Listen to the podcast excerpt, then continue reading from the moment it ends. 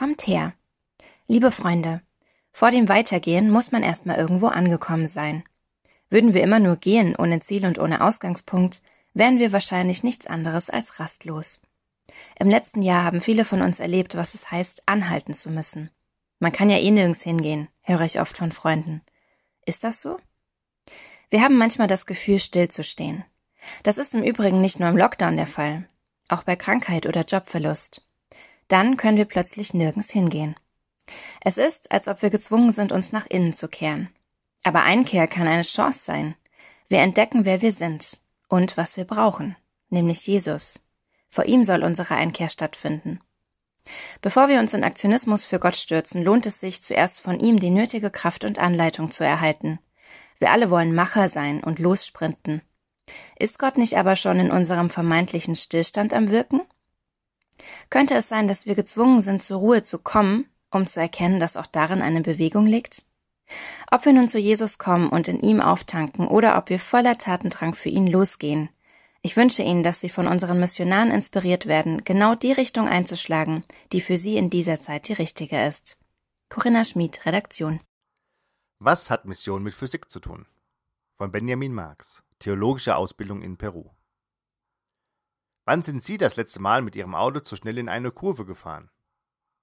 Oder erinnern Sie sich noch an das Karussellgefühl als Kind? Was man in diesen Situationen spürt, nennen Physiker Zentrifugalkraft. Es entsteht eine Bewegung nach außen. Das Gegenstück heißt Zentripedalkraft und wirkt zum Zentrum hin, so wie die Gravitationskraft der Erde. In der Apostelgeschichte fällt mir auf, dass beide Aspekte für den Anfang der Mission eine wichtige Rolle spielen. In der Apostelgeschichte zwei wirkt die Gemeinschaft der Jesus-Nachfolger als Attraktion, also anziehend. Die Jünger lebten einmütig, fröhlich und lobten Gott. Das machte einen guten Eindruck auf die Menschen in ihrem Umfeld. Leute kamen dazu, zu Jesus, zur Gemeinde, also zentripedal. Interessant, nicht die Christen zogen die Menschen, sondern Gott fügte täglich zur Gemeinde hinzu. Ob kommend oder gehend, in jedem Fall ist Gott selbst am Werk, denn es ist seine Mission. Die Leute, die neuen Jesus-Leute, kamen nicht nur aus der vorhandenen Stadtbevölkerung in Jerusalem. An Pfingsten waren viele Juden aus allen Völkern unter den Himmeln gekommen. Gott wirkt hier, indem sich viele um ihn versammeln und an einem Ort treffen. Auch bei besonderen Wundern, wie zum Beispiel der Heilung eines Lahmen, lesen wir: Da lief alles Volk bei ihnen zusammen, und sie wunderten sich sehr. Gott wirkt, und Menschen kommen, werden aufmerksam. Die Jünger erzählen als Verkündiger von Gottes großen Taten durch Jesus. Und viele beginnen, ihm zu folgen. Im Lauf der weiteren Missionsbewegung kommen auch in anderen Städten Menschen zusammen und begegnen Jesus. Aber damit das möglich ist, setzt Gott zuerst das Karussell der Zentrifugalkraft in Bewegung.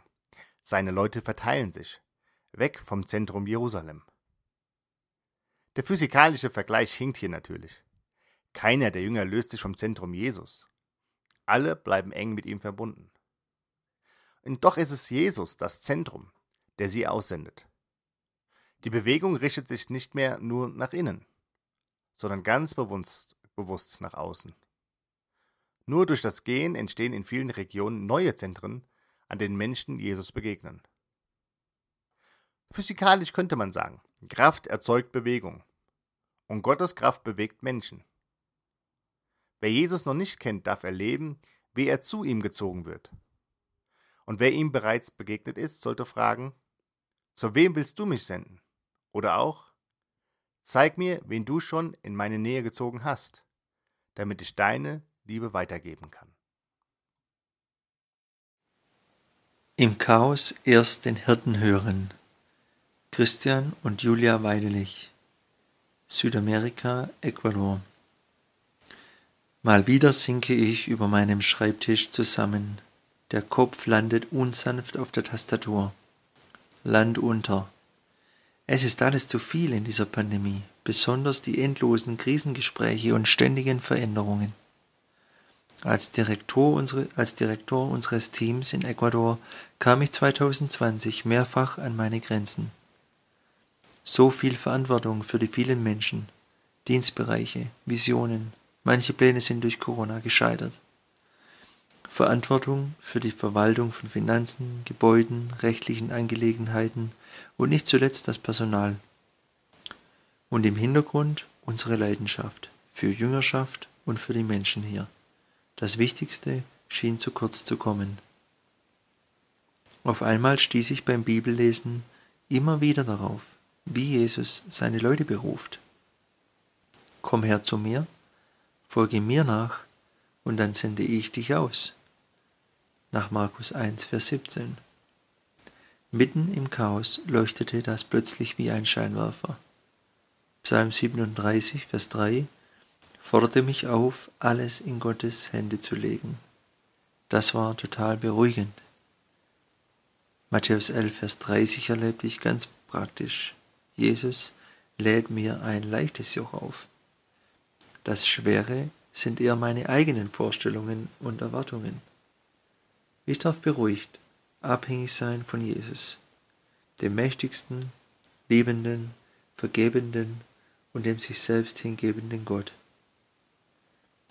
Leiter sein heißt, für andere ein Hirte sein. Ich dachte dabei, wenn ich ein Hirte sein soll, brauche ich Jesus als Hirtenchef und muss mehr auf ihn hören. Aber wie? In dieser Zeit schenkte Gott mir einen Mentor, der mich auf hörendes Gebet hinwies.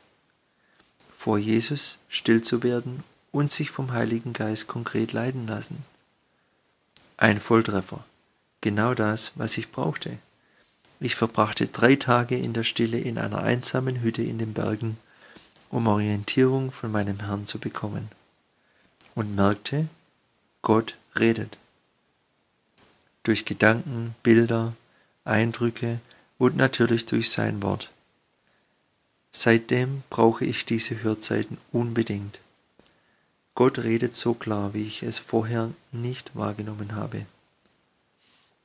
Konkrete Schritte im Gehorsam zu tun, ist dann die natürliche Folge daraus. Kann der Lockdown vielleicht für manche von uns zu einem neuen Login in die Gemeinschaft mit Jesus werden? Ruft er uns, komm her, verbring jetzt erstmal Zeit mit mir? Daraus könnte dann auch neue Sendung entstehen. Danke, dass ihr als Gebetspartner unsere Arbeit als Teamleiter bei SIM in Ecuador mittragt.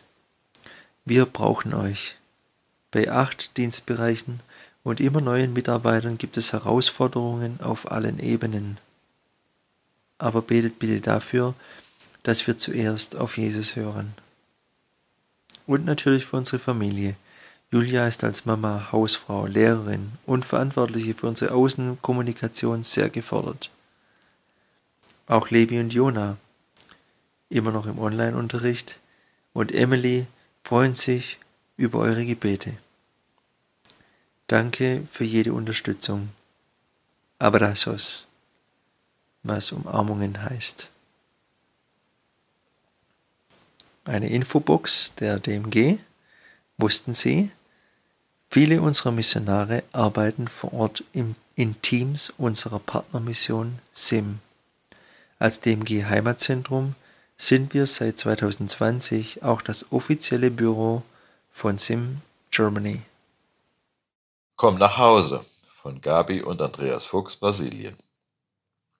Kanjong ist ein Bruder im Herrn, wie wir als Christen sagen, wenn jemand verbindlich mit Jesus lebt. Er wurde im tiefsten Amazonas-Urwald Brasiliens geboren und kennt nichts anderes. Als sich Sprachforscher für seine Sprache interessieren, hilft er ihnen beim Lernen. Mit großem Interesse und Enthusiasmus unterstützt er auch die Übersetzung der Bibel in seine Sprache und begegnet Gott dabei.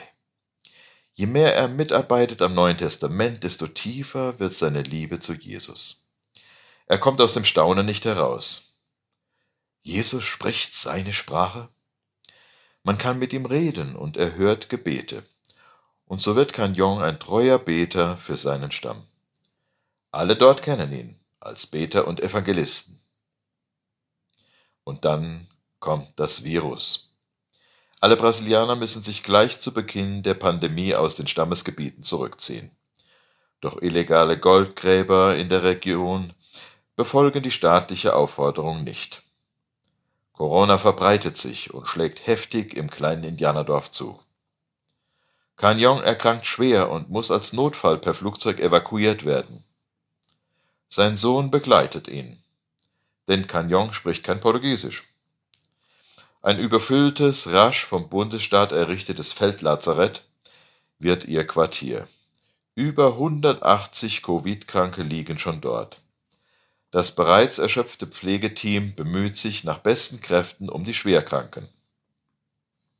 Am folgenden Tag scheint es Kanjong besser zu gehen. Er atmet leichter und ist fröhlich gestimmt. Der Sohn nimmt dankbar die Hand seines Vaters. »Es geht dir wieder gut, nicht wahr?« »Vielleicht können wir bald zurückfliegen?« fragt er hoffnungsvoll. »Oh ja«, strahlt Kanjong, »mir geht es so gut. Schau mal dort.« Er zeigt mit dem Finger in eine Ecke. »Der Mann mit dem weißen Kleid, der dort steht.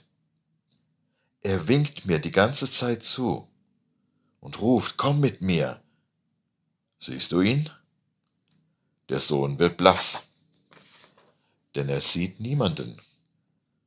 »Keine Angst«, beschwichtigt ihn Kanjong, »es ist ein guter Mann, der mich ruft. Ich kenne ihn. Ich werde ihm gleich folgen. Schau, er winkt schon wieder.« Nach einer kurzen Pause redet Kanjong weiter. »Seid nicht traurig um mich, wenn ich gehe, und bitte hebt meine Asche nicht auf. Ich gehe in den Himmel. Sag das den anderen.« Kanjong schließt die Augen und stirbt. Voller Trauer, aber mit einem tiefen Trost im Herzen steht sein Sohn neben ihm und schaut in die Ecke. Dort hatte sein Vater den Mann gesehen. Der Körper von Kanjong wird ins Dorf zurückgebracht und nach dem Stammesritual verbrannt. Sein letzter Wille ist provozierend, denn üblicherweise muss die zermahlene Asche an einem bestimmten Gedenktag in einem besonderen Ritual mit dem Essen der Verwandten vermischt werden. Doch der Sohn besteht darauf, den Wunsch des Vaters zu respektieren. Nach einer hitzigen Diskussion im Dorf willigen alle ein. Statt der üblichen Zeremonie stellt man die Überreste in einem Topf ins Feuer. Alle sehen zu. Dann geht plötzlich ein ehrfurchtiges und erstauntes Murmeln durch die Reihen. Das Feuer verbrennt nicht nur die übrigen Knochen, sondern auch den ganzen Topf, von dem auf wundersame Weise keine Spur zurückbleibt. Kanjong war ein Hinweis auf seinen Gott. Bis zuletzt. Bitte beten Sie, dass noch viele in seinem Stamm Jesus persönlich kennenlernen. Ein Traum, ein Film und eine Bibel von Marion Engstler, tätig in Deutschland unter Migranten. Hingehen, das tue ich immer wieder zu den Flüchtlingsfamilien, die mir Gott aufs Herz gelegt hat. Zugegeben, manchmal muss ich mich aufraffen. Wenn ich dann gehe, erlebe ich oft, wie Gott mich überrascht. Sie kommen aus Syrien, dem Irak oder Afghanistan. Sie wären gern dort geblieben, aber sie konnten nicht mit ansehen, wie ihre Kinder aufwachsen, während Bomben einschlagen. Sie wollten nicht für immer in Bedrohung und Angst leben müssen. An ihrem neuen Platz bei uns sind sie sehr herausgefordert. Schon die Sprache ist schwierig. Man kann seinen Kindern nicht mit den Hausaufgaben helfen. Man kann Formulare nicht ausfüllen. Man bekommt beim Arzt nur Bruchstücke des Gesprächs mit. Regelmäßig gehe ich zu Hamida und ihrer Familie. Ich konnte ihnen viel helfen. Die Frau leidet seit dreizehn Jahren unter den Verhältnissen in der Großfamilie. Die Schwiegermutter und die Geschwister ihres Mannes lehnen sie ab. Sie hatte es schwer als arabische Frau in einer kurdischen Familie. Die Familie nimmt ihren Glauben sehr ernst und hält Gebetszeiten, auch wenn ich dabei bin. Aber sie wissen nicht, ob ihre Sünden vergeben sind oder wo sie die Ewigkeit verbringen. Während unseres Gesprächs lässt der Mann nebenher seine Gebetskette mit Perlen durch die Hand gleiten und murmelt die Namen Gottes vor sich hin. Er wirkt, als sei er von Angst getrieben. Plötzlich kommen wir auf Träume zu sprechen. Als Hamida erzählt, werde ich hellhörig. Schon in der Heimat hatte sie einen bestimmten Traum und seither immer wieder. Darin ist sie in Weiß gekleidet, als ein gut aussehender Mann zu ihr kommt, den Arm um ihre Schulter legt und sagt: Ich verlasse dich nicht. Ich kann kaum fassen, was ich höre und sage, das ist ein Jesus-Traum. Gott sagt dir, dass deine Vergebung durch Jesus Christus kommt. Hamida sagt, dass sie morgens danach immer glücklich aufwacht. Ja, sage ich, es gibt kein größeres Glück, als Jesus Christus zu kennen und ihm nachzufolgen.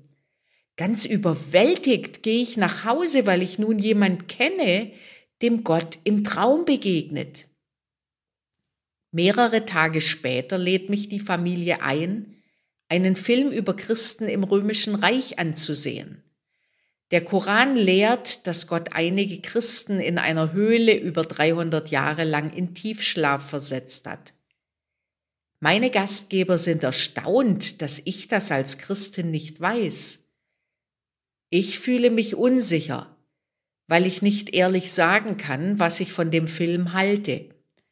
Innerlich bete ich, dass Gott aus dem Abend noch etwas Gutes macht. Als der Film zu Ende ist, kann ich erzählen, was die Bibel über die ersten Christen berichtet.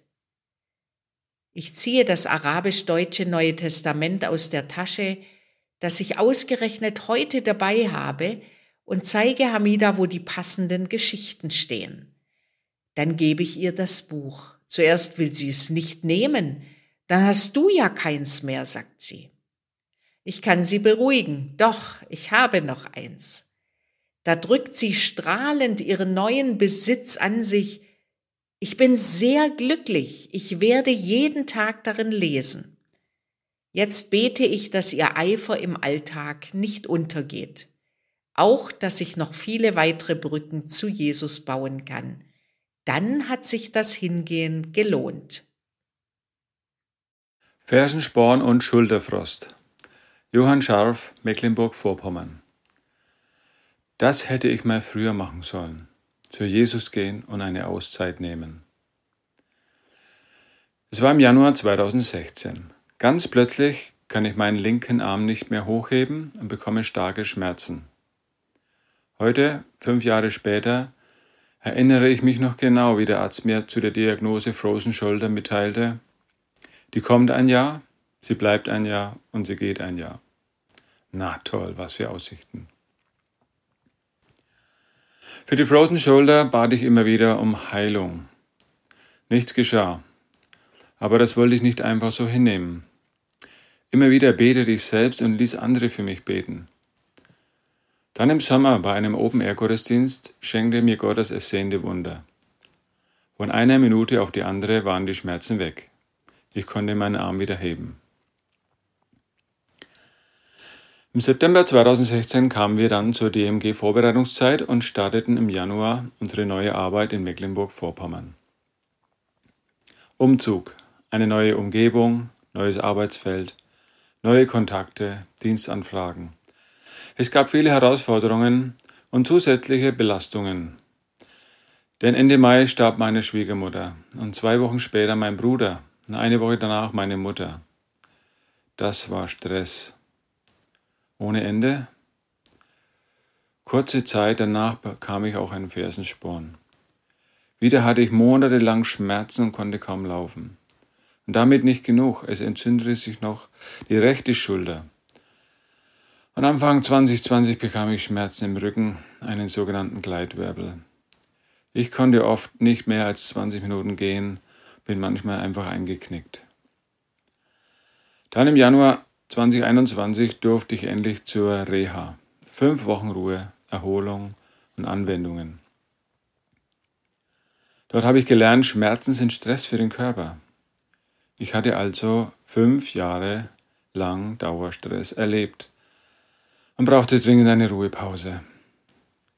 Diese Zeit hat mir so gut getan. Nun, seitdem läuft nicht alles rund, aber ich habe neuen Mut gefasst und ich durfte erleben und auftanken. Und ich durfte erleben, was Jesus seinen Jüngern zuspricht: Geht ihr allein an eine einsame Stätte und ruht ein wenig. Denn es waren viele, die kamen und gingen, und sie hatten nicht genug Zeit zum Essen. Das hätte ich mal früher machen sollen, zu Jesus gehen und eine Auszeit nehmen. Er sagt: Ich will euch Ruhe geben. Das will ich lernen. Sein Angebot steht für jeden von uns und zu jeder Zeit. Ich mag das, wenn Unterricht mitten ins Herz trifft. Von Martin und Andrea Heißwolf, Theologischer Lehrdienst und Migrantenarbeit unter Japanern. zweitausendsiebzehn sind wir von Japan zurückgekehrt und arbeiten seitdem in zwei Bereichen. Wir gehen hin zu japanischen Migranten in Deutschland. Das ist zurzeit natürlich empfindlich eingeschränkt. Deshalb berichten wir davon lieber ein anderes Mal. Zum Zweiten bilden wir am Bibelstudienkolleg Stuttgart zukünftige Missionare aus, Menschen, die ganz bewusst herkommen, um später zu gehen. Martin ist seit zweitausendachtzehn Fachbereichsleiter und Dozent für Missiologie. Früher waren wir ganz in Japan, hundert Prozent Hingeher. Heute beschäftigt uns das Herkommen so stark, dass uns die andere Seite bisweilen schmerzhaft fehlt. Liegt das an, an unserer Prägung? Manchmal denken wir, dass Mission ausschließlich aus Gehen besteht. Aber wir merken, das Kommen gehört auch dazu, sozusagen als Ausrüstung. Am besten beschreiben das unsere Studierenden selbst. Es freut uns besonders, wenn sie sich persönlich herausfordern und verändern lassen. Hört mal, was sie sagen. Der Kurs Mission und Gebet hat mein Gebetsleben auf ein ganz neues Level gebracht. Missionstheologie war sehr spannend und soll mein geistliches Leben prägen. Ich will lernen, mich mehr von Gott gebrauchen zu lassen und nicht aus eigener Kraft zu gehen. Im Kurs Mission und Gebet besuchten wir die Zentrale der D M G. Da wurde mir die Wichtigkeit und Kraft des Gebetes wieder vor Augen geführt. Der Kurs hat mich begeistert und mir deutlich die Schwächen meines Gebetslebens vor Augen gemalt und mir aufgezeigt, wie ich es verbessern kann. Ich will lernen, Gott anzubeten, denn das ist es, was Mission ausmacht. Ich möchte nicht nur selbst aufgerüttelt werden, sondern mein Umfeld aktiv auf Jesus hinweisen. Ich mag das, wenn Unterricht mitten ins Herz trifft. Und das hat es. Danke dafür. Spannend ist für uns auch, wenn Studierende verstehen, wie sie das Gelernte in die Gemeinde und in ihren Missionsdienst tragen können. Auslandsmission ist nicht nur Aufgabe eines gesandten Missionars, sondern ein zentraler Gemeindedienst. Im Zentrum davon steht das Gebet der Gemeinde. Das Wissen aus dem Kurs Soziologie und Mission brauche ich, um Gemeinde so zu gestalten, dass sie auf die Menschen eingeht und zu ihrem Leben passt. Das möchte ich konkret anwenden. Wir haben bei der Missionsreise zur Seemannsmission in Rotterdam wichtige praktische Hilfsmittel für Mission kennengelernt, zum Beispiel den Evangicube, den ich auch zu Hause schon eingesetzt habe. Der Kurs über die Gleichnisse Jesu hat viele Fragen aufgeworfen. Sind wir dem Ruf Gottes gehorsam? Wir brauchen ein Herz, das für die Verlorenen schlägt. Ich will lernen, die Geflüchteten in meiner Stadt wirklich zu sehen, indem ich Zeit mit ihnen verbringe, ihre Geschichten höre und versuche, ihre Kultur zu verstehen. Mir war bewusst, dass eine gesunde Gemeinde auch immer eine sendende Gemeinde ist. Aber nun habe ich gelernt, wie die Gemeinde auch zutiefst vom Gebet lebt, nicht nur für ihre eigenen lokalen Anliegen, sondern für die weltweite Mission. zweitausendeinundzwanzig ist für uns ein ganz besonderes Jahr des Hingehens. Wir machen uns in unserem Reisedienst auf den Weg zu euch und freuen uns über zahlreiche Einladungen. Wir haben noch so viel mehr zu erzählen.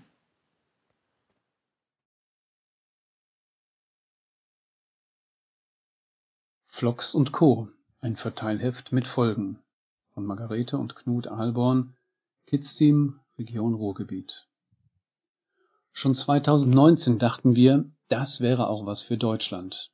Wir hatten gerade das Flocksheft von Kids Team Schweiz in die Hand bekommen und es begeisterte uns. Aber die Umsetzung scheiterte. Wir hatten keine Gratisbibeln und keine Betreuer für den Bibelkurs. Schade, das war unser Fazit.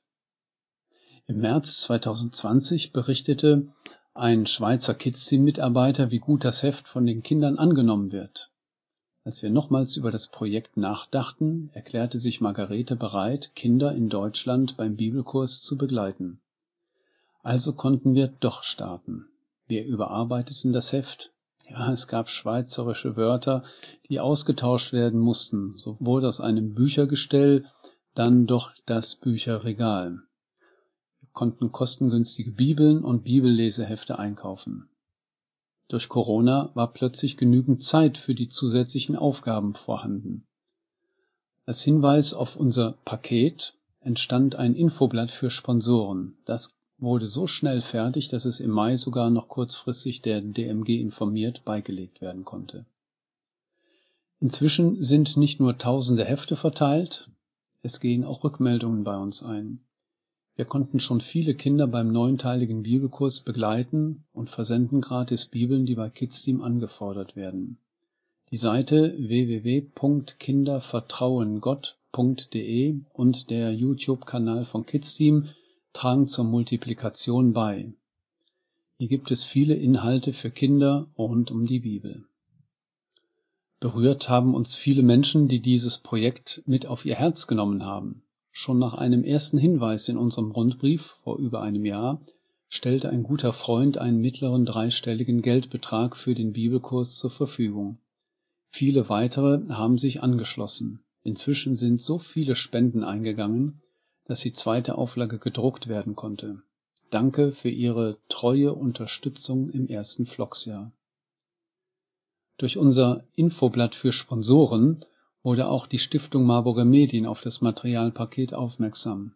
Nach intensiven Gesprächen haben auch sie ihren Kunden Flocks angeboten und verbreiten inzwischen tausende Hefte. Wir freuen uns über Rückmeldungen und weitere Kinder, die an unserem Bibelkurs teilnehmen.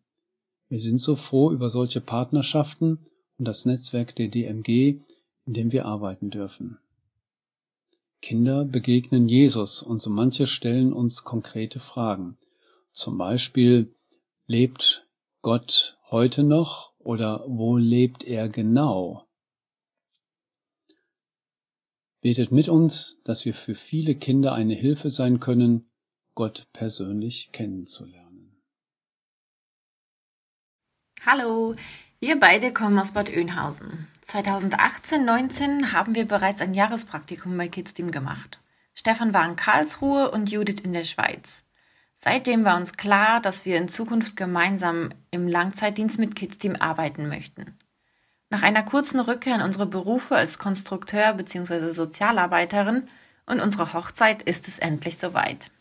Im Mai ziehen wir um nach Anklam, in die nordöstlichste Ecke Deutschlands, um Kinder für Jesus zu begeistern.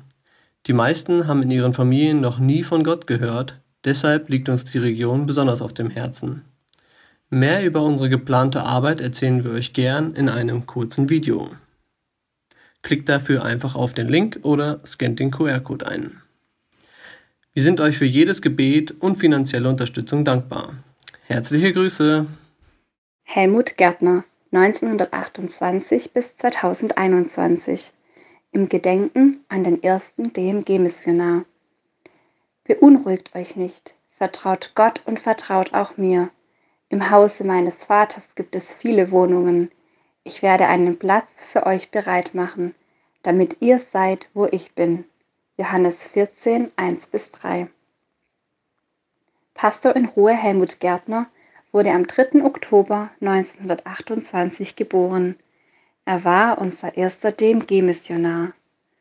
neunzehnhundertzweiundfünfzig, bereits ein Jahr nach Gründung der D M G, wird Helmut zum Missionsdienst nach Spanien ausgesandt. Dort herrscht das Franco-Regime und macht evangelikalen Christen das Leben schwer. In einem der ersten Rundbriefe schreibt er: Ein junger Spanier, der sich seines Heils in Christus erfreut und für den Heiland arbeitet, hat wegen seines treuen Zeugnisses seine Arbeit verloren. Man hat mit Hilfe der Polizei versucht, ihn zur Verleugnung seines Glaubens zu bringen. Doch ist er standhaft geblieben. Später berichtet er von kleinen Gemeinden, die wegen unerlaubter Durchführung von Gottesdiensten zu einer hohen Geldstrafe verurteilt werden. Doch erzählt Helmut Gärtner auch von Frucht. Nach einer längeren Aussprache schenkte ein junger Mann dem Heiland sein Herz. Und an anderer Stelle: Sieben junge Geschwister gaben kürzlich bei der Taufe Zeugnis von ihrer Erlösung in Jesus Christus. Nach einer kurzen Zeit wird unser Missionar aus Spanien ausgewiesen und zieht nach Tanger, gegenüber der Meerenge von Gibraltar. Dort hat der amerikanische Missionar Paul Freed neunzehnhundertvierundfünfzig den christlichen Radiosender Stimme von Tanger gegründet. Helmut Gärtner tut sich mit ihm zusammen und produziert Radiosendungen in Spanisch. Tausende werden mit der guten Nachricht von Jesus erreicht, schreiben an den Sender und Helmut antwortet. Zudem dient er als Pastor der örtlichen spanischen Gemeinde. Ab neunzehnhundertsechsundfünfzig produziert er auch Radiosendungen in Deutsch. Im November neunzehnhundertsechsundfünfzig heiratet er seine Frau Käthe. Als Ehepaar arbeiten sie in der Verwaltung von Trans World Radio, so heißt der Sender inzwischen, unterrichten an der neu gegründeten Bibelschule in Tanger und dienen als Hauseltern. Bereits nach zwei Jahren verstirbt Käthe jedoch an einer nicht erkannten Bauchhöhlenschwangerschaft. Und Helmut setzt seinen gesegneten Dienst fort, über seine Kräfte hinaus. Tanger ist günstig gelegen. Bald werden christliche Radioprogramme in siebenundzwanzig Sprachen ausgestrahlt. Nach dem Regierungswechsel in Marokko neunzehnhundertneunundfünfzig wird der Sender verboten und zieht nach Monte Carlo um. Paul Freed bittet Helmut, in Wetzlar einen deutschen Zweig von Trans World Radio aufzubauen, den Evangeliumsrundfunk, heute E R F Medien. So lässt er sich bei der D M G beurlauben und arbeitet als erster Geschäftsführer für den Evangeliumsrundfunk in Wetzlar. Helmut Gärtner heiratete später noch einmal. Am ersten Januar zweitausendeinundzwanzig ist er seiner Frau nach wenigen Wochen in die ewige Heimat gefolgt. Vor zwanzig Jahren schrieb D M G-Missionsleiter Manfred Bluthardt: Selbst wenn außer Ehepaar Gärtner kein einziger Missionar mehr ausgesandt worden wäre, hätte sich die Gründung der D M G längst gelohnt. Gott hat die Hingabe und den Einsatz des ersten Missionars reich gesegnet und hundertfach multipliziert. Dem stimmen wir von ganzem Herzen zu und danken Gott für dieses wunderbare Geschenk, das er uns durch Helmut Gärtner gemacht hat. Komm zu uns ins Heimatteam. Das Team auf dem Buchenauer Hof versteht sich als Bodenpersonal für die Missionare, die weltweit unterwegs sind. Komm und bring deine Gaben ein, als Missionar im Hintergrund. Wir suchen einen I T-Administrator. Als I T-Administrator bei der D M G helfen sie unseren Missionaren und Mitarbeitern mit der Einrichtung und Instandhaltung ihrer Geräte und sind so Teil von unserer Arbeit weltweit. Die Aufgaben sind abwechslungsreich: Administration, Wartung, Weiterentwicklung der Windows-basierten I T-Landschaft, Organisation der Datensicherung und Netzwerksicherheit, Teilnahme an I T-Projekten zur Weiterentwicklung der Infrastruktur und vieles mehr. Wir freuen uns auch über Berufseinsteiger oder Quereinsteiger mit entsprechender Qualifikation. Oder komm zu uns ins Jahresteam. Ein Jahr auf dem Buchenauer Hof mit praktischer Mitarbeit in Hauswirtschaft, Haustechnik oder Medien. Erlebe wertvolle Gemeinschaft im Team von etwa zehn jungen Leuten und den Mitarbeitern der D M G. Wachse im Glauben, lerne Missionare persönlich kennen und bring deine Begabung ein. Sei ein Teil von Mission, auch mit einer kurzen Begegnungsreise ins Ausland. Das Jahresteam startet im September. Dann solltest du mindestens achtzehn sein. Gerne kannst du dich noch bewerben für diesen Sommer bei Annalena Wagner. jahresteam at d m g i n t punkt d e. Hallo, ich bin Stefan, sechsunddreißig Jahre alt und verheiratet mit der Maris. Gott hat uns drei tolle Mädchen geschenkt: Hanna Sophie, Sarah Lea und Eva Katharina. Mit meinen zwei älteren Brüdern durfte ich als Kind in der evangelischen Landeskirche Hilsbach-Weiler im Glauben aufwachsen. In meiner Jugend spielte ich in der evangelischen Methodistenkirche in Sinsheim im Posaunenchor. Im Jugendkreis der E M K lernte ich meine Frau kennen und lieben. Während meiner Ausbildung zum Zimmerer und Dachdecker arbeitete ich im Jahr zweitausend unter anderem auch am Dach vom Schloss, was ich jetzt jeden Tag bestaunen darf. Durch den ein oder anderen Arbeitseinsatz und früheren Kindertagen ist auch so mancher Mitarbeiter seit langem bekannt. Nach zwanzig Jahren im Baugewerbe darf ich nun hier meine Fähigkeiten und Gaben einbringen. Ich bin Gott dankbar, dass er mir den Weg auf den Buchenauer Hof gezeigt hat. Für die Zukunft wünsche ich mir, dass ich im Glauben weiterwachsen und Gottes Liebe an meine Mitmenschen weitergeben darf. Dem G informiert zweihunderteinundzwanzig, neue Mitarbeiter. Mein Name ist Askan Schenk. Seit Januar zweitausendeinundzwanzig darf ich jetzt das Team der Öffentlichkeitsarbeit im Heimatzentrum verstärken und in einigen Aufgaben in der Medien- und Tontechnik die Nachfolge von Gerhard Burbach antreten. Außerdem pflege ich das Foto- und Medienarchiv, damit wir die Arbeit der Missionare mit passenden Bildern kommunizieren können. Aufgewachsen bin ich an der Algarve im Süden Portugals, aber seit dreizehn Jahren lebe ich jetzt in Deutschland. Im Sommer diesen Jahres werde ich mit meiner Frau Sarah und unseren zwei Kindern Ben und Raffaela von der Schwäbischen Alb nach Sinsheim umziehen. Wir sind gespannt und freuen uns auf den neuen Abschnitt als Familie. Wenn Veränderungen anstehen, kann man Herausforderungen, aber auch Chancen und Möglichkeiten sehen. Bei uns überwiegt Letzteres. Ich freue mich auf eine gute Zusammenarbeit mit allen Mitarbeitern und Missionaren, die ich erst jetzt nach und nach kennenlerne. Es ist ein motivierender Gedanke, dass wir zusammen am Reich Gottes bauen. Jubiläumsperlen. Liebe Leser, vielen Dank für Ihre eingesandten Jubiläumsperlen aus fünfzig Jahren Buchenauer Hofzeit. Wir sind dankbar für das große D M G-Gelände und können uns heute kaum vorstellen, wie alles begann. Bernd Gomer aus Adelshofen erinnert sich. neunzehnhunderteinundsiebzig, gleich nach dem Umzug der D M G, gab es einen großen Arbeitseinsatz. Landwirte aus dem benachbarten Adelshofen traten sich zusammen, um das große Gelände in Ordnung zu bringen. Etwa zwanzig Personen waren mit ihrer Ausrüstung im Einsatz. Der Park war völlig verwahrlost, das Gestrüpp mit Schilf und Brennnesseln war mannshoch gewachsen. Insgesamt einundzwanzig große Ladewagen wurden beladen, um das gerodete Material wegzuschaffen. Eine Gruppe von Frauen aus der Gemeinde war ebenfalls beschäftigt, für Ordnung zu sorgen. Sie nahmen das Innere des Schlossgebäudes in Angriff. Es sah genauso chaotisch aus wie das Außengelände. Eine der Frauen war beispielsweise einen vollen Tag nur damit beschäftigt, eine Badewanne zu säubern. Eine andere fiel beim Reinigen von Fenstern plötzlich einen Stock tiefer. Der morsche Boden war durchgebrochen. Aber alle Helfer blieben bewahrt. Ein Schlossermeister aus Hilsbach erneuerte Wasserrohre und Hähne. Die alte Klärgrube war nicht mehr nutzbar. So wurde nach meiner Empfehlung als Bauingenieur eine neue Vierkammer-Klärgrube an der Böschung eingebaut. In den folgenden Jahren wurden dringend Wohnungen für Missionare im Heimataufenthalt benötigt und wir konnten bei vielen weiteren Bauprojekten auf dem Hof begleiten und unterstützen. An dieser Stelle sagen wir ein herzliches Danke an alle, die über Jahrzehnte mit praktischer Hilfe dazu beigetragen haben, den Buchenauer Hof als Heimatzentrum zu pflegen. Euer Rat und Tat war immer von Gebet begleitet und wir staunen über Gottes Wunder und seine Geschenke. Bibelarbeit von Günter Beck, Missionsleiter. Kommt her, geht hin. Beide Befehle kommen von Jesus. Er schickt niemanden weg. Er will auch niemanden nur, um bei ihm sitzen zu bleiben. Kommen und gehen gehören zusammen. Er gibt Geborgenheit und Aufträge. Beides brauchen wir.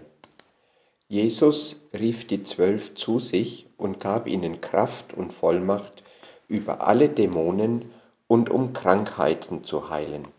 So steht es in Lukas neun, Vers eins. Ein klares Kommt her.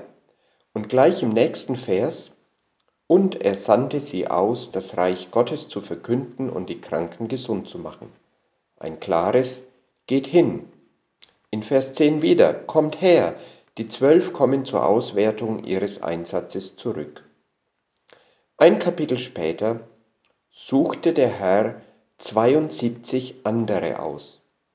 Auch wenn der Satz »kommt her« nicht wörtlich so dasteht, wird deutlich, dass sie sich um Jesus scharen und er zu ihnen spricht. Er sagte zu ihnen: Die Ernte ist groß, aber es gibt nur wenige Arbeiter. Bittet also den Herrn der Ernte, Arbeiter für seine Ernte auszusenden. Geht, siehe, ich sende euch wie Schafe mitten unter die Wölfe. Lukas zehn, Vers zwei folgende. Jesus sammelt die zwölf um sich, dann die zweiundsiebzig und irgendwann viel später uns. Kommt her! Das ist der erste Schritt, nah zu Jesus kommen, und zwar nah genug, um trotz des Lärms um uns herum hören zu können, was er sagt. In der christlichen Kunst werden die Männer, die Jesus um sich scharte, mit einem Sankt versehen und mit Heiligenscheinen dargestellt. Aber damals, als es geschah, war weder von Sankt noch von Heiligenscheinen etwas zu bemerken. Warum denken wir dann so oft, wir bräuchten zuerst einen Heiligenschein, um zu Jesus zu kommen? Schauen wir uns doch die Leute an, die Jesus zu sich rief. Von Finanzbeamten bis Aufrührern war alles dabei. Aufrührer wie Finanzbeamte unter unseren Lesern mögen sich ärgern, dass ich sie zusammen in einem Satz erwähne. Ich wundere mich ja selber über die eigenartige Auswahl, die Jesus trifft. Damals wie heute haben diese beiden Personengruppen nichts gemeinsam, außer dass Jesus sie ruft: Kommt her, ich habe eine Aufgabe für euch. Was für ein Team! Warum ruft Jesus denn nicht mehr Leute wie mich? Oder am besten nur Leute wie mich? Warum sind alle so anders? Ich folge seinem Ruf und finde mich plötzlich neben einem Schnösel mit seidenem Turban auf der einen Seite und einem Mann, der nach Fisch riecht, auf der anderen. Und diese beiden werden sehr bald merken, nach was ich rieche und dass ich selber auch keinen Heiligenschein habe.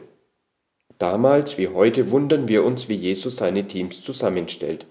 Wir arbeiten mit Leuten zusammen, die wir uns nie ausgesucht hätten. Leute, mit denen uns nichts verbindet, außer dass sie auch dieses »Kommt her« gehört haben. Dann gibt Jesus seine Anweisungen. Erstens, betet. Bittet Gott um mehr Mitarbeiter. Von Anfang an macht er uns deutlich, dass die Aufgabe zu groß für uns ist. Noch bevor er uns erklärt, was wir tun sollen, wie wir es tun sollen, betet. Bittet den Herrn der Ernte um mehr Mitarbeiter. Das heißt, ihr seid nicht die Herren dieser Ernte, ihr seid nicht verantwortlich für Erfolg oder Misserfolg dieser Aufgabe. Denkt weder darüber nach, was ihr alles könnt, noch welche Gaben euch fehlen, sondern betet. Jesus sagt: Ja, ich will dich nah bei mir haben, ich will dich als meinen Mitarbeiter. Mit deiner verkorksten Lebensgeschichte, mit deinen Wunden, mit deinen Zweifeln. Und ich will noch viele andere, denen es nicht besser geht als dir. Leute, die mindestens genauso verkorkst sind wie du, aber anders. Leute, die du dir nicht aussuchen würdest. Und ich will, dass du Gott bittest, dir genau solche Leute als Mitarbeiter an die Seite zu stellen. Ein Himmelfahrtskommando? Ist das nicht Zumutung genug? Aber Jesus fährt fort und beschreibt seinen Auftrag wie ein Himmelfahrtskommando. Geht hin wie Lämmer unter die Wölfe. Vielleicht ahnten die Jünger, dass Jesus irgendwie mit ihnen gehen würde. Er versprach ihnen Fähigkeiten, die sie nicht hatten, Gaben, die ihnen genau dann geschenkt wurden, wenn es drauf ankam. Aber sie spürten nicht, dass sich plötzlich ein Superman-T-Shirt um ihre Brust spannte. Wahrscheinlich hatten sie Angst. Aber sie gingen, und sie gingen jeweils zu zweit.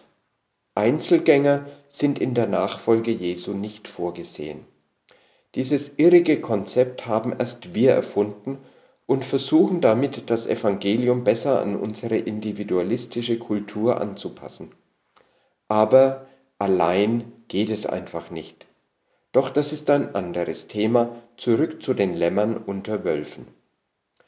Wie viele würden wohl von so einem Himmelfahrtskommando zurückkehren?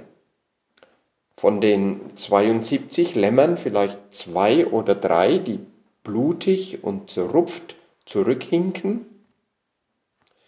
In Vers siebzehn lesen wir, die zweiundsiebzig Jünger kehrten voller Freude zurück.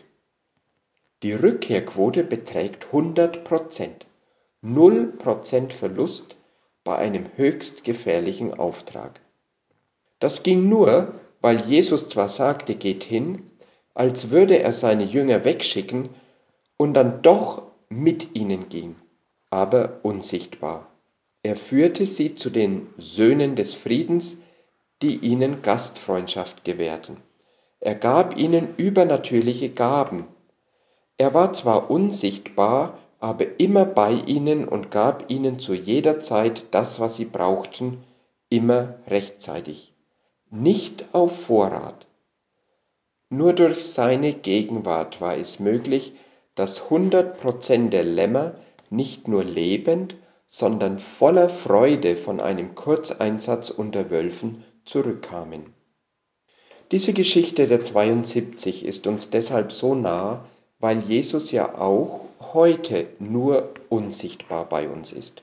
Unsichtbar, aber ebenso wirklich. Die Jünger taten große und wunderbare Dinge, aber nicht nur große. Leuten zu sagen, Friede sei mit dir, ist nichts Großes. Dann ihre Gastfreundschaft anzunehmen, ist nichts Großes, auch wenn es uns oft schwerer fällt, als selber Gäste zu bewirten. Einfach weiterzugehen, wenn man abgelehnt wird, nur den Staub von den Sandalen zu schütteln, statt Blitze und Zerstörung auf das Dorf herunterzubeten, das alles ist nichts Großes.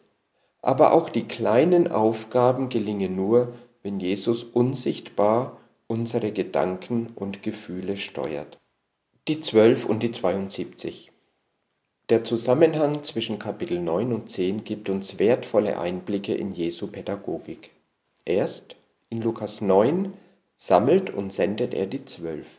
Sie sollen zuerst selbst die Erfahrung machen, wie es ist, loszuziehen und ohne eigene Ressourcen seinen Auftrag auszuführen. Dann in Lukas zehn zeigt er ihnen, wie sie anderen helfen können, diese Erfahrung auch zu machen. Er macht es ihnen vor. Bei der zweiten Aussendung sind die Zwölf nicht dabei, sie sehen nur zu, fiebern mit, gespannt, was sie erleben werden. Und die Heiligenscheine? Die entstehen unsichtbar dadurch, dass wir immer wieder zu Jesus kommen und uns immer wieder senden lassen. Kommt her, geht hin. In dieser Bewegung wachsen wir als Christen. Sind unsere Gemeinden und Missionswerke Orte, an denen Menschen die Nähe von Jesus erleben, von ihm gestärkt und beauftragt werden? Sind sie dann auch Orte, von denen Menschen ausgesandt werden, um die Botschaft von Jesus denen zu bringen, die sie noch nicht kennen? Anmerkung zur Rückkehrquote von hundert Prozent. Ich gebe zu, dass es nicht immer so reibungslos funktioniert. Auch in der Mission gibt es Todesfälle, schon in der Bibel und auch heute noch. Aber im statistischen Vergleich zu anderen gefährlichen Tätigkeiten wie Rauchen, schnellem Autofahren oder militärischen Einsätzen sind die Risiken minimal. Weitermachen. Anregungen für den Hauskreis. Erstens Einstieg. Lesen Sie Lukas zehn, Verse eins bis zwanzig. Nennen Sie Gaben in Ihrem Team, Hauskreis oder Gruppe, die Sie selbst nicht oder nur in schwacher Ausprägung haben, die aber wichtig sind für die Gemeinde. Erinnern Sie sich noch an Situationen, in denen Sie richtig Angst hatten? Was hat Ihnen in dieser Situation geholfen? Welche Rolle haben andere Menschen dabei gespielt? Weiterdenken. Was könnte Wölfe dazu bewegen, nicht zu beißen, wenn Lämmer furchtlos mit dem Friedensgruß auf sie zugehen? Haben Sie schon erlebt, dass Menschen, vor denen Sie Angst hatten, positiver reagierten als erwartet? Praktisch werden. Kennen Sie Söhne des Friedens, Lukas zehn, Vers sechs? Menschen, die nicht Christen sind, aber Christen und die Verbreitung des Evangeliums unterstützen? Wie haben Sie schon geholfen? Wie können wir für Sie ein Segen sein? Erleben Menschen in unserer Gemeinde beides, Sammlung und Sendung? Wie könnte die schwächer ausgeprägte Seite gestärkt werden? Für den Lobpreis, Herr, ich komme zu dir, aus Feiert Jesus zwei, Nummer hundertachtundvierzig, komm zu Jesus, Feiert Jesus drei, Nummer hundertsiebenunddreißig, Stadt, Land, Welt, Feiert Jesus vier, hundertneunzig. Schon gewusst? Die D M G wird Handysammelstelle. Haben Sie alte Handys zu Hause? Man schätzt, dass in ganz Deutschland hundertneunundneunzig Millionen Altgeräte herumliegen. Für die Handyaktion Baden-Württemberg können Sie solche nicht genutzten Mobiltelefone ab sofort auch bei uns abgeben. Das Nachhaltigkeitsprojekt liegt uns unter anderem deshalb am Herzen, weil unsere Missionare selbst in der Republik Kongo und anderen von Ausbeutung betroffenen Ländern im Einsatz sind. Durch das Recyceln von alten Handys können Rohstoffe genutzt werden, die sonst als Konfliktrohstoffe bekannt sind. Bei einem Besuch auf dem Buchenauer Hof können Sie Ihr Altgerät einfach in unserer Zentrale abgeben. Sie finden im Internet auch Sammelstellen in Ihrer Nähe. Weitere Informationen finden Sie auf w w w punkt handyaktion punkt d e. Geht hin! Editorial von Simon Georg, Leiter der Öffentlichkeitsarbeit. Liebe Freunde, ich mache es mir gerne mal gemütlich, irgendwo im Restaurant oder Café, Sie vielleicht auch. Aber im letzten Jahr haben wir liebgewonnene Gewohnheiten umgestellt. Pizza und heiße Schokolade gibt's immer noch, aber jetzt meistens to go. Und damit ist nicht der länglich geformte Staat in Westafrika gemeint. Wir setzen mit diesem Heft die Reihe der Gegensatzpaare fort, weil uns die Themen sehr bewegen. Wir hören Jesus zu und seine Aufforderungen scheinen manchmal widersprüchlich. Kommt her zu mir und geht hin. Wie bringen wir das zusammen? Entdecken Sie mit uns, was Missionare dazu berichten. Ich staune über die unterschiedlichen Schwerpunkte, die sich prima ergänzen. Sie ahnen schon, wir brauchen beides. Hier auf dem Buchenauer Hof lieben wir das Kommen und Gehen, besonders wenn sich neue Missionare vorbereiten. Sie brauchen das Ankommen, Kennenlernen und die Vorbereitung, aber sie kommen to go, mit dem Ziel, sich aufzumachen. Falls Ihnen heute jemand über den Weg läuft und sich ebenfalls für Mission interessiert, nehmen Sie sich die Zeit für einen Spaziergang mit Kaffee to go. Beten Sie dabei für Missionare und kommen Sie ins Gespräch. Was bedeutet geht hin für Sie? Machen Sie sich gegenseitig Mut zum Gehen. Es muss ja nicht gleich Togo sein, aber wer weiß. Wenn ich nicht gehe, wird auch niemand kommen.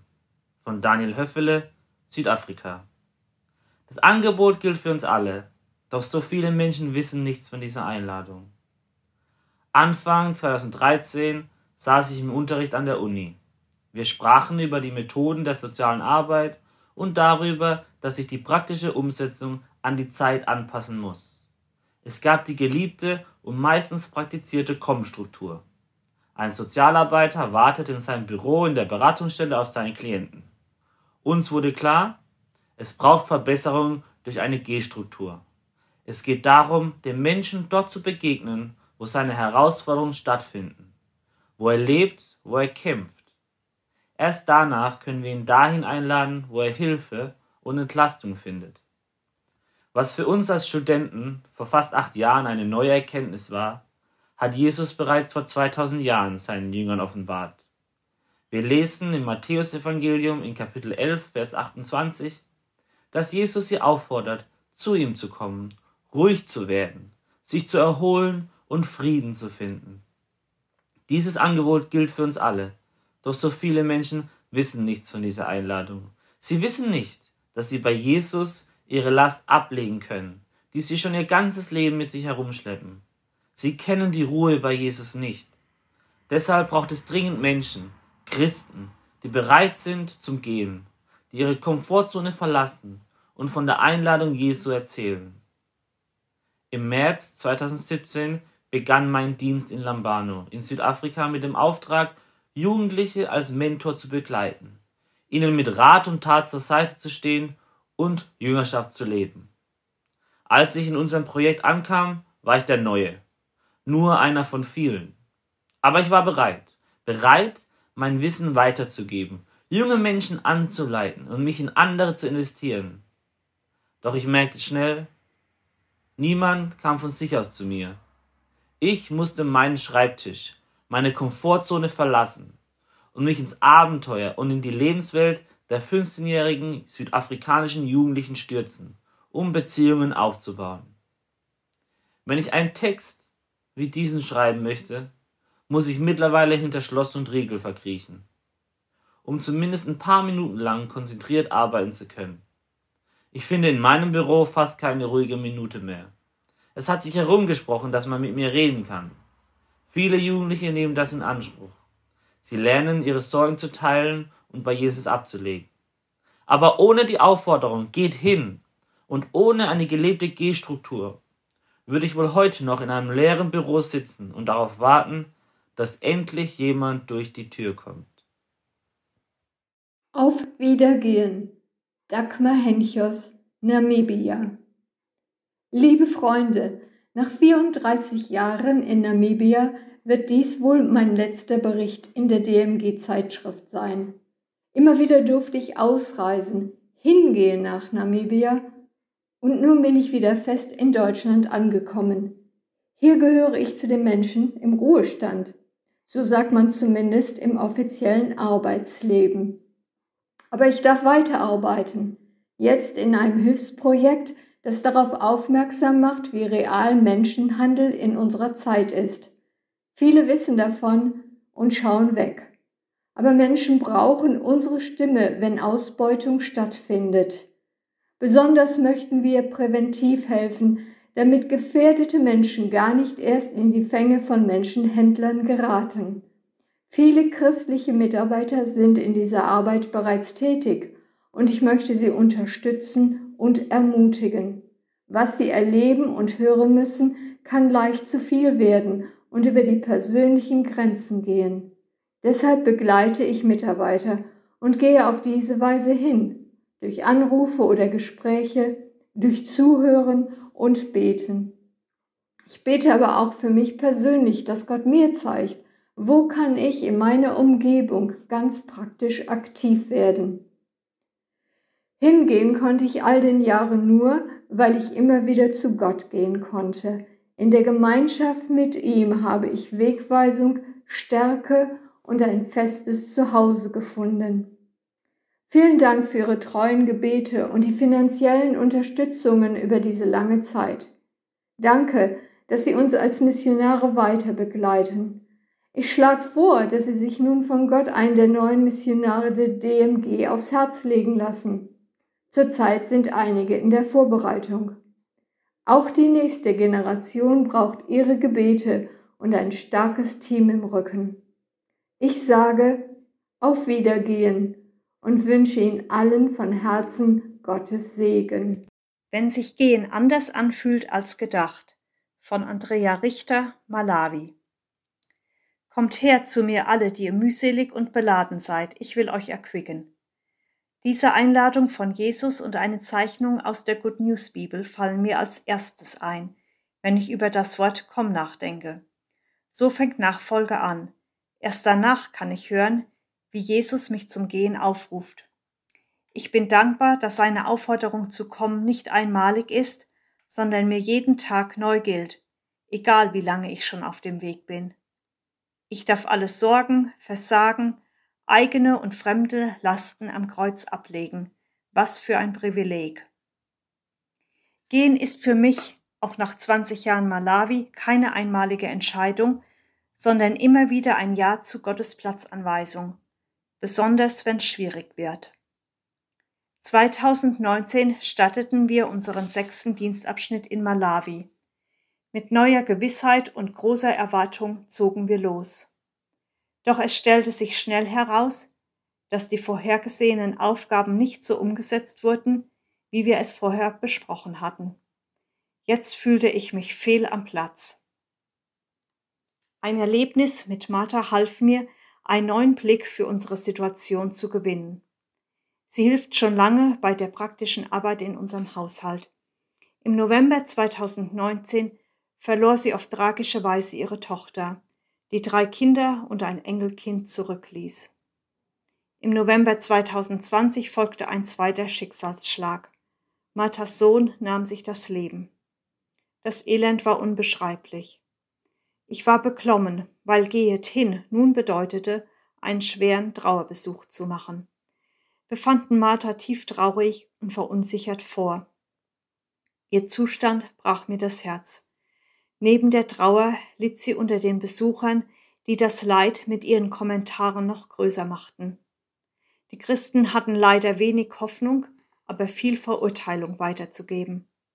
Nachbarn verbreiteten Angst und forderten sie auf, traditionelle Rituale durchzuführen, um weiteres Übel abzuwenden.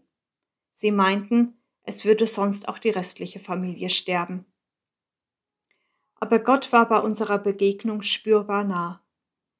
Wir durften Trost und die Wahrheiten aus Gottes Wort weitergeben, zuhören, reden, zusammen weinen und beten. Und Martha sagte, das ist wie Medizin für mein Herz. Kurz darauf kam Marthas Sohn Paul zu uns. Wir unterhielten uns lange und bevor er sich auf den Heimweg machte, sagte er sehr bestimmt, vergiss, warum du eigentlich nach Malawi gekommen bist. Vergiss deinen Dienst. Ich glaube, Gott hat dich hierher geschickt, um uns in dieser Zeit beizustehen.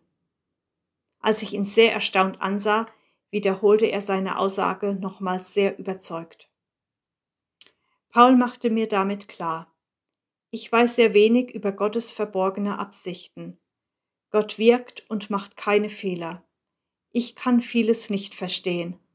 Aber hier durfte ich neu sehen, es lohnt sich, Gott zu folgen. Ich bin ermutigt, weil Gottes Wege gut sind und er mich gebraucht. Auch wenn beim Gehen die einzelnen Schritte ganz anders aussehen, als ich dachte. Auf die Plätze, wann geht's los? Von Christine und Jonathan Pinaske. Paraguay. Geht es Ihnen auch so? Das Wort Mission projiziert bekannte Bilder in unsere Köpfe. Der reiche Missionar geht in ein armes Land, macht sich auf in den Busch zu Naturvölkern, die über dem Feuer kochen und in Strohhütten wohnen, aus privilegierten Verhältnissen mit Schulbildung, sozialer Sicherheit und Krankenversicherung brechen ein paar Leute auf und erzählen von Gottes Liebe. Diese Leute nennen wir Missionare. Jeder von ihnen kennt eine Menge netter Freunde und Verwandter, die viel Geld haben und großzügig unterstützen. Dieses Bild ist sehr einseitig, aber oft fest verankert. Beruft Gott nur die Reichen, Privilegierten, die, die am meisten haben? Wie hat Jesus das gemacht? Welche Menschen hat er berufen? Seine Jünger, Nachfolger und Missionare zu sein. Es war eine bunte Truppe aus einfachen, gebildeten, ärmeren, reicheren, angesehenen und verachteten. Die Mischung macht's. Auch wer ohne Strom und Wasser aufwuchs, kann anderen von seiner Begegnung mit Gott und seinen Erlebnissen im Glauben erzählen. Selbst wenn er kaum lesen und schreiben gelernt hat. Vielleicht lässt sich manch einer von ihm sogar viel mehr sagen, als von einem reichen Gebildeten aus dem Westen. Übrigens, der internationale Direktor unserer Partnerorganisation S I M stammt aus einfachen Verhältnissen in Nigeria. Hier in Südamerika gibt es Menschen, die bereit sind zu gehen. Sie sind bereit, viel größere Hürden zu meistern, als wir das müssen, um die gute Nachricht zu verbreiten. Sie möchten dahin gehen, wo Menschen noch weniger haben als hier. Oder auch in europäische Länder. In beiden Fällen ist es schwer, finanzielle Versorgung zu organisieren.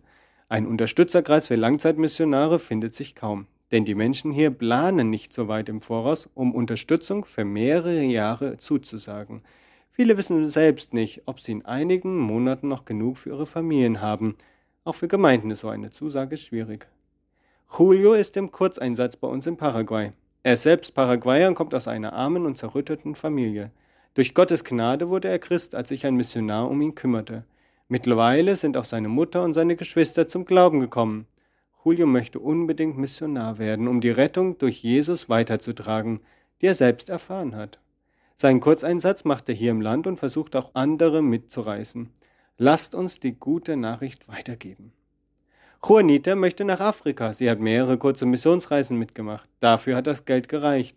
Für einen längeren Einsatz spart sie schon lange. Ihre Vision trägt sie schon über vier Jahre mit sich. Doch bisher scheiterte das Gehen an der nötigen Unterstützung. Hier in Paraguay entstand durch unseren Partner S I M ein Dienst, um solche motivierten Geschwister beim Aufbruch in die Mission zu unterstützen. Jonathan leitet diesen Bereich Missionsmobilisation und ist vernetzt mit anderen Organisationen, die das gleiche Ziel verfolgen. Auch Gemeinden sollen mobilisiert werden, zu senden und finanziell zu unterstützen. Es motiviert uns sehr, zu sehen, mit welchem Potenzial und welcher Begeisterung diese vorwiegend jungen Leute das Evangelium in die Welt tragen wollen. Bitte betet für Julio, Juanita und auch für Jonathan und unser Team um Weisheit und Gottes Führung. Jonathan und Christine Winaske, P eins null acht drei null. Führerschein, Gebet und zwei Euro neunzig. Von Tobias Appenzeller, Manuel Himmler, Johannes Meink und Maike Stein. Thailand. Endlich Freiheit. Am Freitag, dem neunundzwanzigsten Januar, genau einen Monat nach unserem Flug von Frankfurt nach Thailand, durften wir zum ersten Mal unser Haus verlassen. Trotz Pandemie konnten wir nun richtig in unseren kurzen Auslandseinsatz starten. Die Quarantänezeit war überstanden. Gleich am ersten Tag wurden wir im Rollstuhlprojekt empfangen. Das Team freute sich riesig, dass wir nach so langer Zeit endlich angekommen waren. Nach einer kurzen Einführung in der Werkstatt und einer Tour durch das Zentrum wurden wir direkt voll in die Arbeit eingespannt. Rollstühle verteilen. Für unseren ersten Außeneinsatz fuhren wir am frühen Freitagmorgen mit dem ganzen Team nach Phitsanulok, südlich von Chiang Mai. Etwa fünf Stunden Fahrt führten uns zu einem Krankenhaus, in dem eine neue Abteilung eröffnet wurde. Die Verteilung von Rollstühlen an Bedürftige war Teil der Eröffnungszeremonie. Nachdem wir unser Werkzeug und einige Ersatzteile ausgeladen hatten, kamen gleich die ersten Patienten. Jeder von uns Shorties arbeitete mit einem erfahrenen Techniker zusammen. So lernten wir schnell, wie man Patienten in die neuen Rollstühle hilft, worauf man beim Einstellen der Bremsen achten muss und wie man Fußstützen einstellt. Bis zum Abend hatten wir so rund fünfzehn Rollstühle angepasst. Am nächsten Morgen ging es mit einer großen Eröffnungszeremonie weiter. Neben Fernsehteams und vielen ranghohen Personen war auch der stellvertretende Gesundheitsminister anwesend, dem wir sogar persönlich vorgestellt wurden.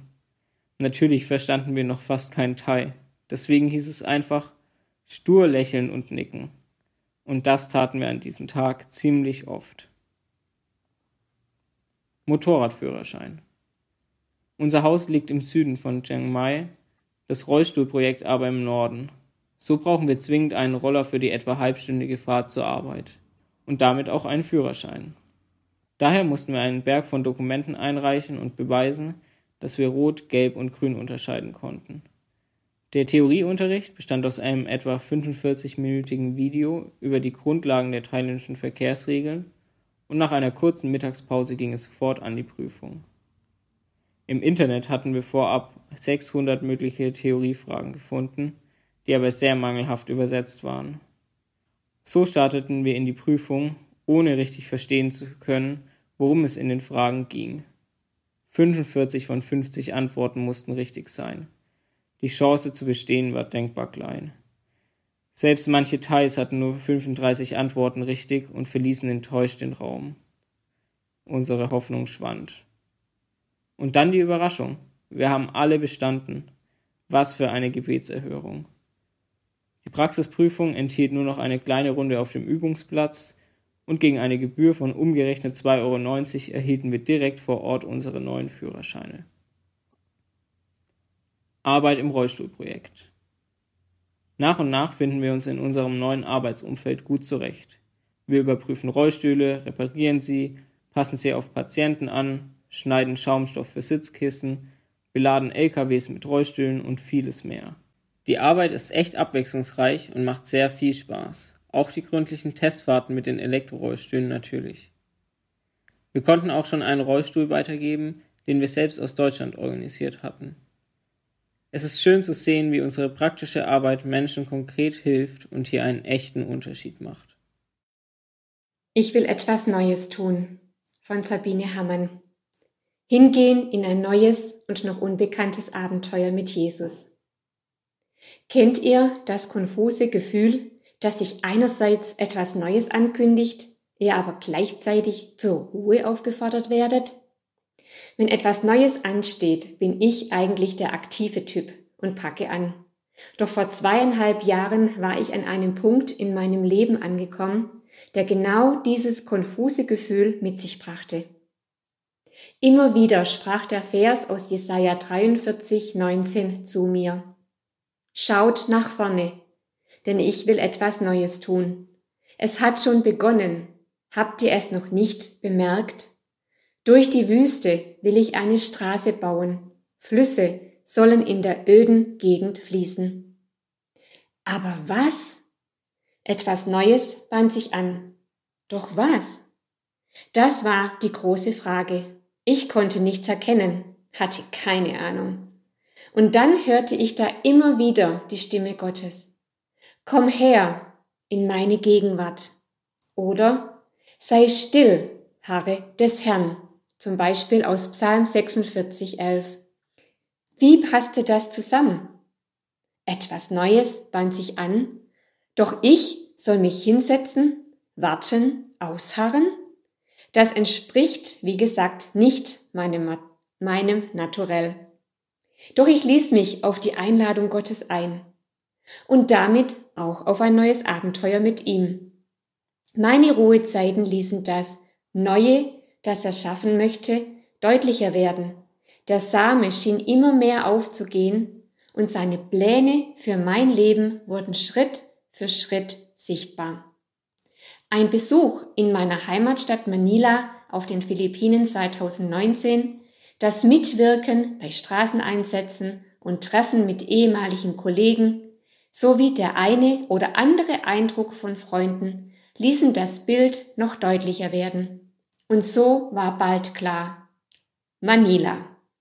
Dahin zurück rief mich der Herr. Aus der Gemeinschaft mit ihm heraus neu berufen und befähigt hinzugehen.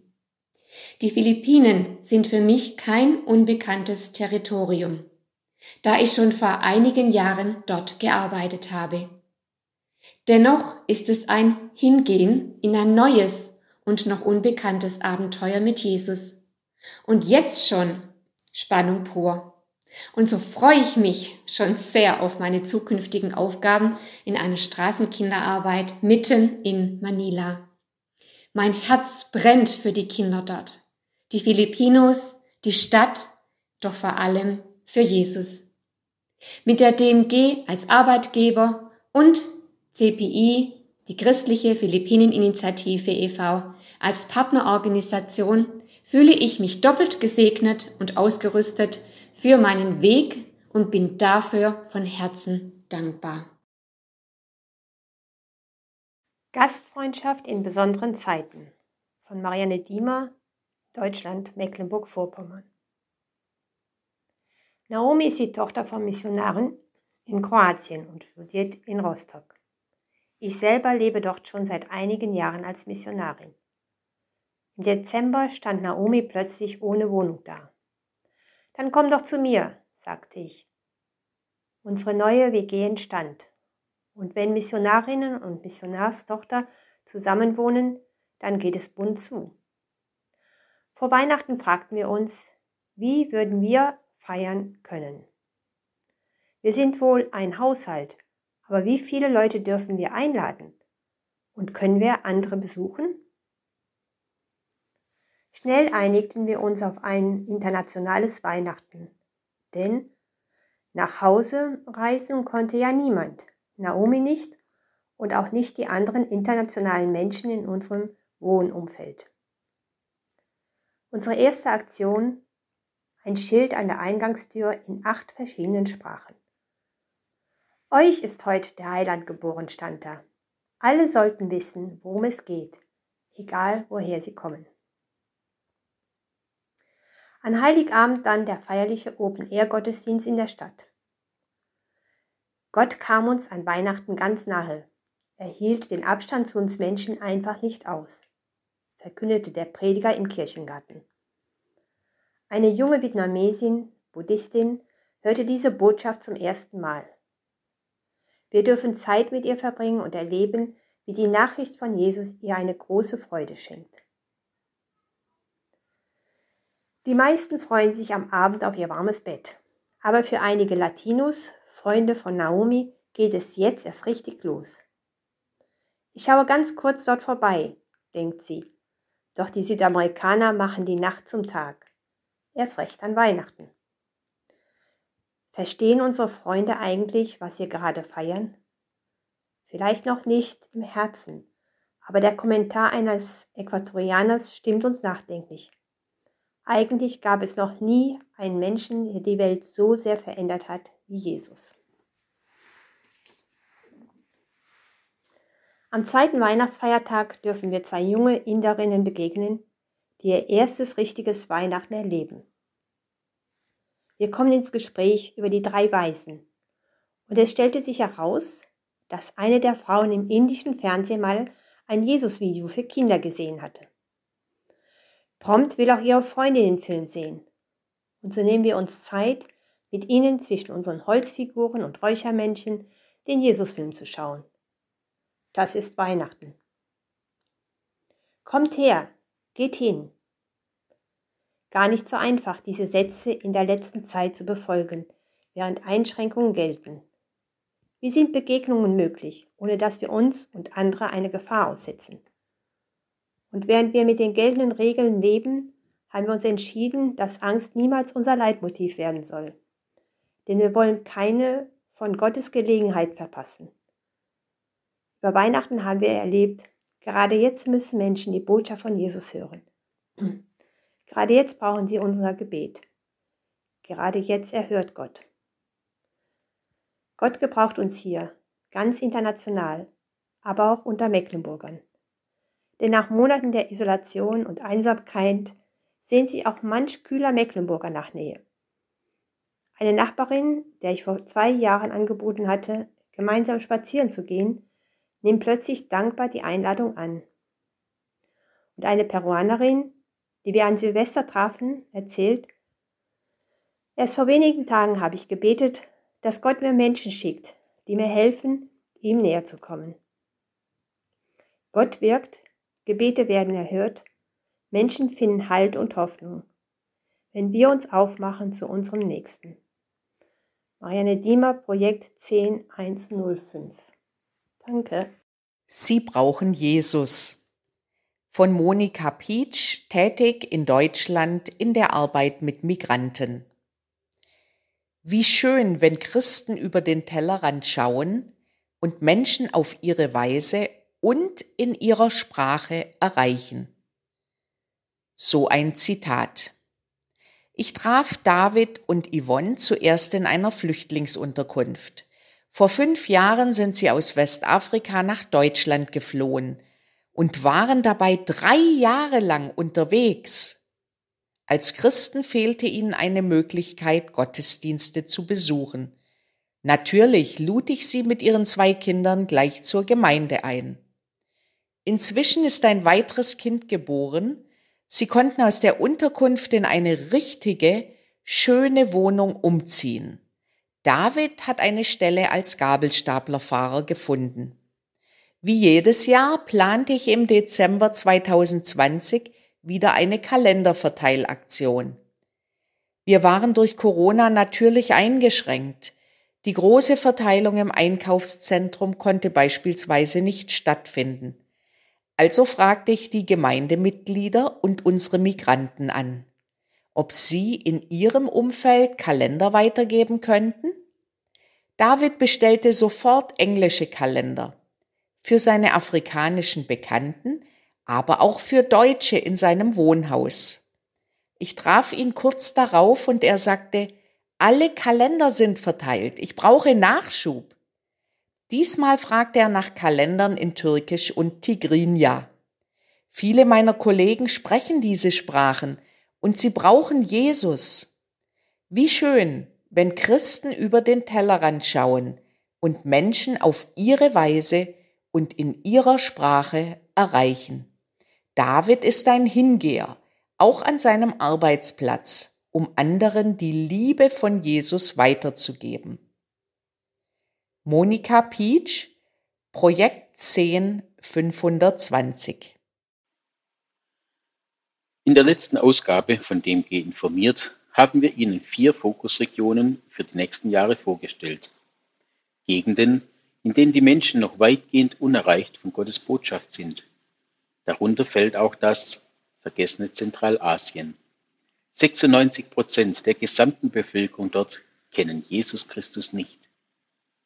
Unsere Mitarbeiter, Andreas und Angela, arbeiten unter gehörlosen und hörgeschädigten Menschen in Zentralasien. Sie berichten. Sümelöck und mehr. Während das öffentliche Leben im Zusammenhang der Corona-Krise auch in Zentralasien zum Stillstand gekommen war, konnten sich Christen der örtlichen Gemeinde in kleinen Hauskreisen weiter zum Gebet und zur Gemeinschaft treffen. Wie aber sollten sie in der Zeit der Quarantäne die gute Nachricht an andere weitergeben? Norus, das traditionelle Neujahrsfest in Zentralasien am einundzwanzigsten März, gab einen geeigneten Anlass.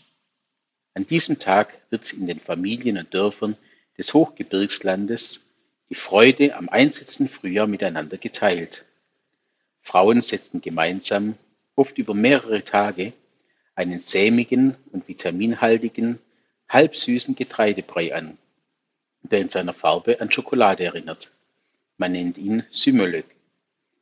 Während der Nacht zum Feiertag geht der Kochlöffel, mit welchem der Brei in einem großen Topf über dem Feuer umgerührt wird, wie ein Staffelstab von einer Hand zur anderen. Das Kosten des Sümelöck zu Norus ist dann für jeden ein Muss.